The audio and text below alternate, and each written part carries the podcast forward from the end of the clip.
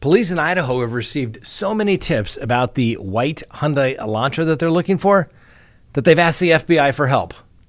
I hope the FBI does better documenting the information than they did in the Richard Allen case. The affidavit for arrest warrant is released in the Athena Strand case. Who was more embarrassed, the woman on the date with the or the who was arrested on a date? An example why you do not want to be a divorce attorney, and then finally, our dumb criminal of the day. Let's talk about it.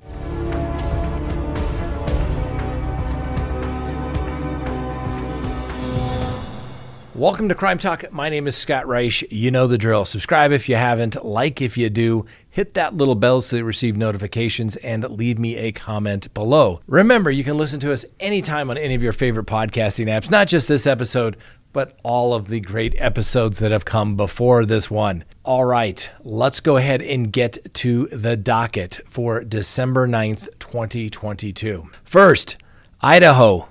The police chief, where the four University of Idaho students were uh, stabbed to death, appeared a little bit uh, unaware of the report that the front door of the house was allegedly wide open hours after the killings.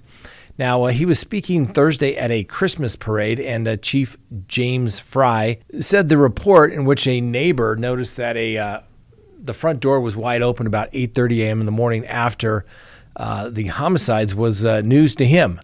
Uh, Chief Fry could neither confirm nor deny whether the door was in fact left open, and it was previously stated the house had no visible signs of a break-in. He said, quote, I'm not even sure where that came from, to be quite honest. He did say that uh, he could uh, neither confirm nor deny whether the door was in fact left open. I don't even know the answer to that one. If I did, I would probably comment on that, but I don't know the answer whether the door was open. End quote. Thank you, Chief Fry. Your leadership is inspiring. And for those who aren't familiar, a neighbor did say that the front door, which gives access to the floor where the two victims' roommates were staying, was open at 8:30 a.m. on November 13th. Police have said that they believe the murders happened sometime between 3 a.m. and 4 a.m. on that morning. And the Moscow police said earlier that it is probing movements of uh, Mr. Chapin and Miss Kernodle, who visited a frat house where Ethan was a member hours before the murders. Police believe Ethan and Xana visited the Sigma Chi house from about 9 p.m. on November 12th until about 1:45 a.m. on the 13th when they returned to Xana's off-campus home, just a brief walk away from where the murders took place. Now, Ethan was a member of the frat, and apparently there were no cameras in the Sigma Chi house that might uh, aid in the investigation. Now, uh, Ethan and uh, Xana were both 20 years old, and they were dating when they were stabbed to death, along with uh, Xana's roommate, uh, Kaylee Goncalves and Madison Mogen in their home, obviously, what they uh, shared while they were sleeping. Police still have no suspects and have not located a murder weapon. Earlier appeal, appeals to the public has focused on Kaylee and Madison's activities on the night of the murders, which involved stops at a sports bar and a food truck. Police investigating the murders have received such an influx, though, on the tips related to their search of that uh, white Hyundai Elantra sedan spotted near the crime scene that they've enlisted the uh, FBI, their call center, in fact, the FBI call center. Now, this comes just days after the Moscow Police Department scaled back their probe and removed a quarter of the officers assigned to the case while insisting that it is still the department's uh, lead case uh, that they're investigating. With the amount of tips coming in, calls are being directed to the FBI center, to which uh, they are going to process the information according to the police. Uh, now, police said the 2001 to 2013 Hyundai Elantra was spotted in the immediate area of the off campus house where the students were stabbed to death in the early morning hours of November 13th. Thousands of tips are being sorted. This is apparently a global call center, and it has the resources to take those calls and categorize them and send them to investigators so they can utilize those tips in the investigation, the police said. Apparently, there's been some 6,000 tips received in this case.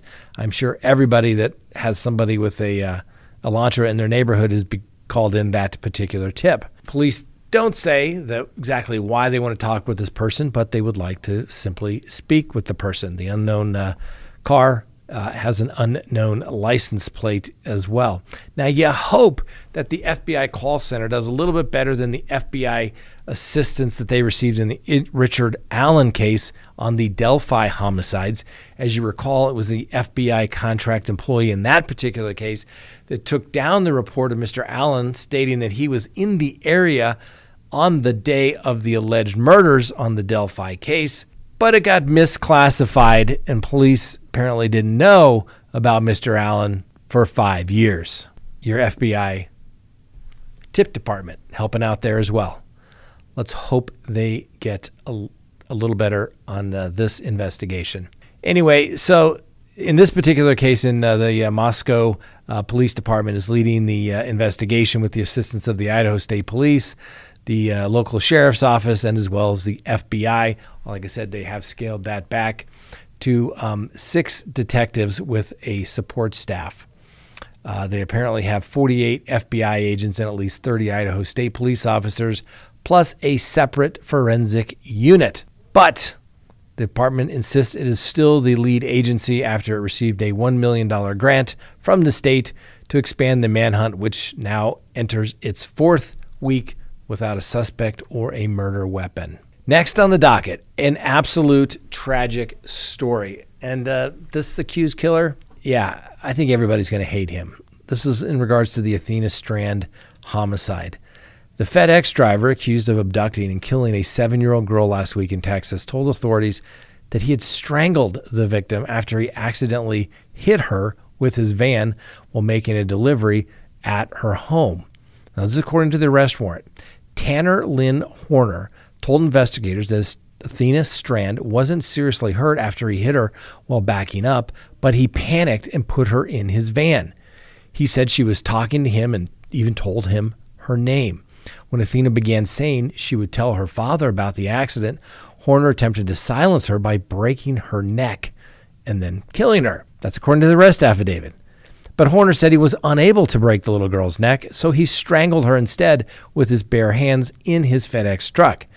Investigators identified Horner as a suspect after they learned FedEx had delivered a package when Athena went missing. When they took him in for questioning, Horner told authorities what happened and said that he would be willing to take them to her body. He brought police to the body of water where Athena's lifeless body was found and later identified. The affidavit also revealed that Horner's FedEx truck was equipped with a video camera, and feeds from the video showed Horner bringing the girl resembling Athena into the truck. Horner could be seen speaking with the girl inside the truck in the video, and it's unclear if he could be seen attacking her on that footage as well the affidavit describes in excruciating detail how Horner murdered the seven year old. The location where he dumped Athena's body was about 15 minutes southwest of Paradise, Texas, where the young girl resided. I, I just don't get cases like that. Absolutely, completely senseless. I'll just leave it at that. I don't even know what to say. Okay, here's a awkward situation, and if you don't have a good reason to, uh, at this point, ever, go to crimetalksearch.com where you can get that background subscription service where you can, you know, do a background search on anybody and as many people as you want while you have that subscription. Yeah, go to the link. This next story will tell you why you need to do that, you know, to see if people have arrest records, if they have warrants. Do they have to register? Yeah. You don't want to be in this awkward situation. So apparently, there was a situation in Seattle where a man is being arrested for child molestation and sexual exploitation while he's on a date with a woman. Now, photographs released by the police show the man, who's not been identified, as being handcuffed by the police in a bar at a restaurant on December 2nd. The officers can be seen speaking to a blonde lady, presumably the date, as they dragged the man from the booth and led him out of the establishment. Apparently, this twisted little guy was in the middle of dinner when the cops swooped in, according to the police's uh, according to the police department's Twitter account. Uh, he was then hauled away in handcuffs and uh, thrown into the back seat of the car where he's being booked. The man was arrested on a $250,000 felony warrant for child molestation and sexual exploitation of a child. It is not clear where the couple were in fact dining or who the mystery woman was. I'm sure she wants to remain um, completely anonymous. Apparently, the uh, detective started investigating this creep on uh, back in September after accusations were made on him, and then um, apparently it was corroborated enough to the point where a arrest warrant was obtained. So it just goes to show you. Uh, it makes you wonder what's more awkward, dating the where he's getting arrested or being the getting arrested. I'm sure both of them wanted to simply die. Anyway, the uh, unidentified suspect was taken away on a $250,000 warrant where he remains in custody because he's been unable to post that $250,000 bond. Okay, you want to know why I don't do divorce? It's because of cases like this, okay? I've done two divorces in my 27 years of law practice, and I swear I will never do another one again. It was the most miserable experience every time I've touched them. They are horrific. Well, a Georgia man has been charged with killing his wife's divorce attorney and then setting his office on fire. Police found attorney Douglas Lewis deceased inside his Lawrenceville office building after fires put out a fire late Wednesday afternoon. Police said that they saw a man walking away from the scene with burn injuries and identified him as 65 year old Alan Tayeh, T A Y E H. Court records revealed that Mr. Uh, Lewis represented Tayeh's ex wife when they divorced. Now, the uh, police said that Tayeh used gasoline as an accelerant when he set Lewis's office on fire, sometimes between 5 and 5:30 p.m. In addition to burn injuries, Tayeh's pants and hair were charred from setting the fire. Now, fire investigators say that Tayeh was carrying a gun but that they were unable to determine Lewis's cause of death because his body was so badly burned. A colleague of Mr. Lewis said that uh, this scenario is uh, kind of what everybody worries about in the back of their mind. Court records show that a hearing in the divorce case was scheduled for next week. Tayeh is being held without bond. I'm telling you, give me good old fashioned murderers. Give me people that have done horrific things. But in the divorce proceedings, it's simply all about trying to hurt the other person because usually somebody doesn't want the divorce or somebody wants to make it as painful as possible. I hate divorces. I will never do them. Two in 27 years. Never, ever, ever, ever, ever, ever will do another one. Not even a contempt proceeding related to them. They are nasty. They are the worst cases ever. Anything divorce related, don't touch. Don't do it. It's it's it's when people bring the worst of them comes out in a divorce. I'm just saying. Next, our dumb criminal of the day. A holiday party uh, ruckus involved a man dressed as the Grinch and a coworker wearing a reindeer costume. Police were called late Saturday night to the Traverse City Hotel where a work Christmas party started and, and an altercation uh, was in the bar. Uh, the men involved in the fight are employed as uh, local oil and gas equipment uh, company uh, employees. Now, before police arrived, the dispute spilled out of the bar and into the main lobby of the Hotel Indigo. An employee by the name of Carrie Stock told police she saw the man in the green Grinch outfit fighting and yelling back and forth with a man wearing a plaid jacket. At this point, hotel employee Jared Archibald sought to intervene. Archibald told police that a male in the reindeer suit grabbed him and pushed him backwards. Then Archibald was on the ground. The Grinch allegedly pummeled the hotel worker, who suffered redness in the left eye, and his watch was broken. Now, police were able to identify the Grinch as Tucker Lee Davis.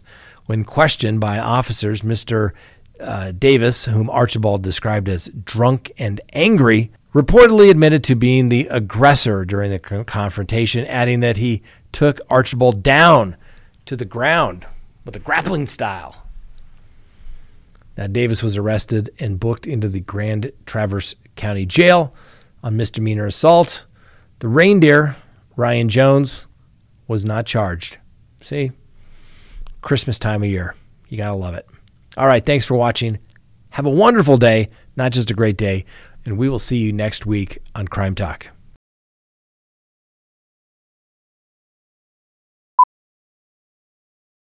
Remember, you can always listen to us anytime on any of your favorite podcasting apps. Not only this episode, but all the.